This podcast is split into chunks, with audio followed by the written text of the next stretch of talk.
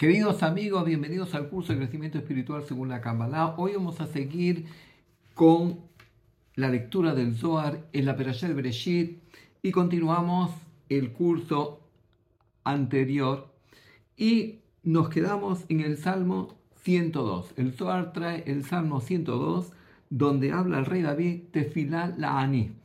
Tefilá Laani es la oración del pobre. Dice, ¿qué quiere decir?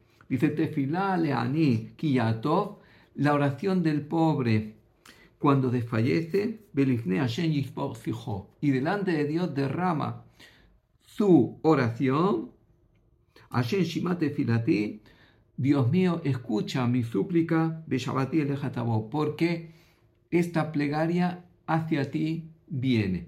Y dice el Zohar, dice, ¿por qué el rey David dijo Tefilá Leani? Oración del pobre. Dice, ¿por qué? Dice, porque la oración del pobre es la que abre el portal de la oración. Dice, ¿a qué se refiere?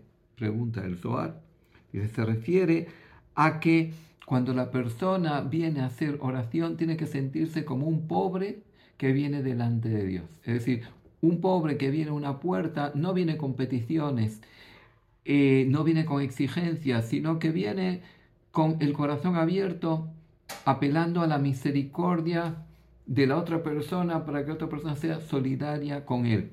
De la misma forma, explica aquí el Zohar, cuando una persona viene a hacer una oración, tiene que venir como un pobre, es decir, sin reclamaciones, sin exigencias, tiene que venir como un pobre que viene delante de la presencia divina y le dice, Dios mío, yo apelo a tu misericordia, apelo a tu compasión, ayúdame porque sin tu auxilio no puedo seguir adelante.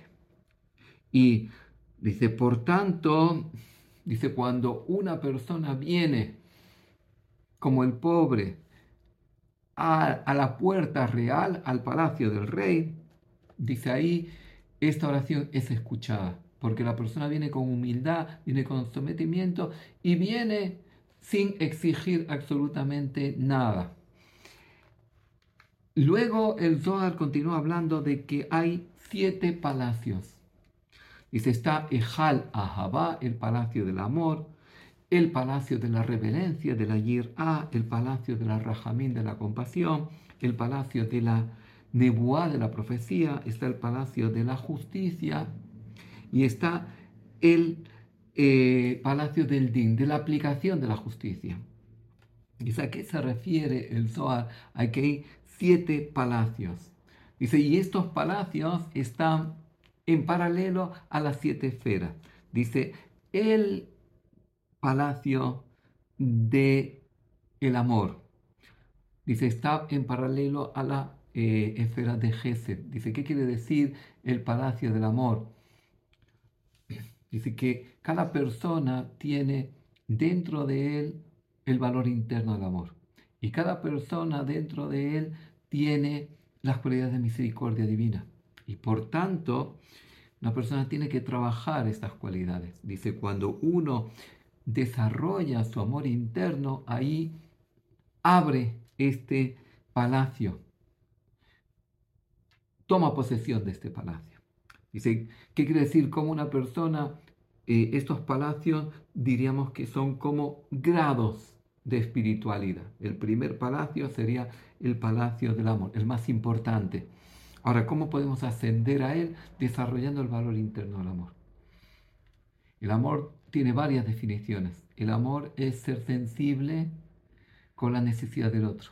Es esa capacidad de ver la necesidad del otro y ser sensible a esa necesidad. El amor también es la capacidad de enfocarnos en las cualidades positivas del otro en lugar de ver lo negativo, tener esa capacidad de ver lo positivo del otro como un padre, una madre, tienen ese amor natural hacia el hijo. Pero el amor también es buscar el máximo bien del otro. Si cuando tú vas por la calle y ves a una persona eh, incapacitada que no puede cruzar la calle y le ayuda, eso es un acto de amor, es un acto de misericordia. Y por tanto, dice, ese es el portal, el palacio más elevado. La persona que trabaja su gesto, que trabaja su misericordia, la persona que eh, desarrolla ese valor interno del amor. Dice, el segundo palacio es el A, es el palacio de la reverencia, dice que está conectado, o de la, del temor, pero el temor refiriéndose a la visión de Dios, la persona que tiene esa visión de Dios, dice, este está paralelo a la esfera de Geburah. Dice, ¿qué quiere decir? Que nosotros tenemos que trabajar también internamente, eh, vivir con el convencimiento de que estamos en un mundo donde Dios interviene, donde Dios interactúa y por tanto tenemos que buscar esa relación con Él, saber que estamos delante de Él a cada momento. Como de los diez mandamientos, el primero, yo soy tu Dios que te sacó de Egipto, ¿qué quiere decir yo soy tu Dios? Hay un creador que te sacó de Egipto que interviene en la creación. El sentir que tú nunca estás solo, que hay alguien que se preocupa por ti y por tanto tengo que buscar esa relación con Él. Y llegar a ese punto de bitajón, de seguridad en Dios, donde la persona dice, suelto esa falsa ilusión de que yo controlo mi vida y confío en que el Creador me va a auxiliar, me va a ayudar, porque Él está frente a mí. Ese sentimiento de que Él está frente a mí, a cada momento, dice, eso es, eso es adquirir ese portal de la Yir'a, que es el segundo, en dirección de arriba hacia abajo. El tercero es Ejala Rahamim, el portal de la compasión. Dice, está eh, eh, conectado a la esfera de Tiferet. Dice, ¿qué quiere decir Rahamim? ¿Qué quiere decir compasión? Compasión es la capacidad de aliviar el dolor del otro. Cuando una persona ve que otro está afligido, pues tú intentas aliviar su dolor una persona está enferma y tú vas a visitarlo para animarle, para darle entusiasmo, eso es un acto de compasión, de aliviar su dolor. Pero el Hara Rahamim, que es Tiferet, que es el equilibrio entre Geset y Geburah, entre la misericordia y la disciplina, el rigor, dice eh, Rahamim, dice, es, eh, es el corazón. Tiferet es eh, la esfera que está en el corazón. El centro energético del corazón es Tiferet. Y el corazón es lo más importante en el ser humano. Porque si el corazón deja de latir, la persona muere. Es, el corazón es el símbolo de la vida. Y Rahamim, la compasión es el símbolo de la vida, de la vida espiritual. ¿Por qué? Porque si una persona aprende a juzgar desde la compasión, nunca cae en la negatividad. Si, si una persona te ofende y tú dices, bueno, esto es ignorante espiritual, es un pobre espiritual, eh, está actuando en su lado oscuro, ahí ya no caes en el ego, no caes en la negatividad.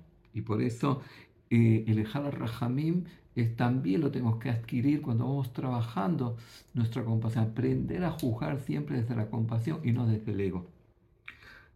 Luego llegamos al cuarto portal. Dice, ¿cuál es el cuarto portal. Dice, el cuarto portal es Ejal Anebuá. Dice, es el Ejal, es el portal de la Nebuá, de la profecía. Dice, y este está dividido en la esfera de Nezach y Hod. Dice, eh, la Nebuá tiene como dos, como dos portales. Dice, eh, hay lo que es dice el Mejirá, dice, hay lo que es la profecía pero en un nivel muy elevado. Dice, ahí hay lo que es la especalaria Shenameira, y hay la que es la profecía a un nivel más bajo. Dice, Moshe Rabenu tenía especalaria Mejira. Dice, ¿a qué se refiere a especalaria Mejira? Dice, un nivel muy alto, que incluso despierto podía tener la profecía. Dice, eh, los patriarcas, sin embargo, no tenían esa capacidad de especalaria Mejira. Tenían especalaria Enameira, es decir, un nivel inferior. Tenían que eh, tener la profecía a través del sueño. Sí, por tanto, dice, ese es eh, eh, el cuarto nivel de Nexaj, es, eh, es la esfera que está conectada a la persona que quiere superarse. El deseo de superación es para llegar al, a la meta, una persona tiene que querer superarse en cada momento. Dice, y eso es el nivel más alto de profecía. Dice, luego está Hot, que es un nivel el no claudicar con la caída, pero es un nivel más inferior de profecía. Dice, es la profecía ya de la persona que tiene esa profecía a través del sueño. Dice, es el quinto portal. El sexto, y dice, y por tanto, dice, ¿cómo se trabaja? Cómo se trabaja este portal. Hoy en día no tenemos profecía. Desde que se destruyó el primer templo, dijo nuestro sabio que se terminó la profecía. ¿Cómo la persona puede elevarse hoy en día espiritualmente? Si hoy en día tenemos inspiración divina, tenemos Ruach HaKodesh, tenemos inspiración divina. Quiere decir que una persona que trabaja su desarrollo espiritual, su crecimiento espiritual y está en zona de luz, dice, esa persona tiene la capacidad de recibir la inspiración divina. ¿A qué se refiere inspiración divina? Que cuando una persona tiene que tomar decisiones importantes, tiene que tomar eh, rumbos en su vida importantes, pues eh, pedir ese auxilio divino, esa iluminación, esa claridad mental. Cuando una persona está en zona de luz, ahí ya tiene esa claridad mental. Dice, y por eso, dice, ahí adquiere lo que es eh, el Jalanebuá dijimos el cuarto y quinto. El sexto es el Halasede, dice esto está en Yesod, el, eh, el portal de la justicia. Eh, la Torah nos dice, Sede Tirdov, la justicia y la justicia perseguirás. Y nuestros sabios dijeron en el Pirkei Avot que uno de los, eh, Ben Gamliel decía que sobre tres eh, pilares el mundo se mantiene, sobre Emet, Dim y shalom. Dice, el ser humano a nivel individual tiene que buscar la verdad, pero a nivel social, como parte de una sociedad, tiene que buscar la justicia. Dice, la justicia es lo que mantiene una sociedad. Sí, por tanto, el hecho que la persona busque la justicia, dice, eso es lo que te hace adquirir el Halasedek, el que eh, este portal de la justicia. Dice, pero para eso la persona tiene que tener unos valores muy definidos y para eso la Torah nos da unos valores absolutos para saber cómo hay que llegar a la justicia.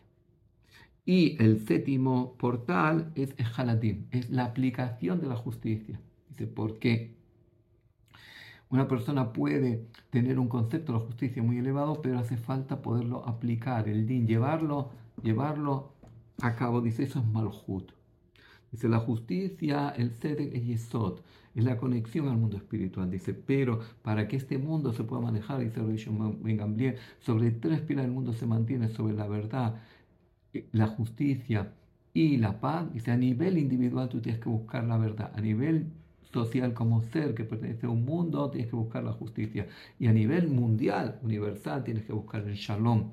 Dice, la paz es el objetivo más importante al cual la humanidad tiene que llegar. Muchas gracias por estar con nosotros un día más. Si les gustó, hagan like. Si todavía no se han suscrito a nuestro canal, le invitamos a suscribirse porque esto hará que tengamos mayor difusión.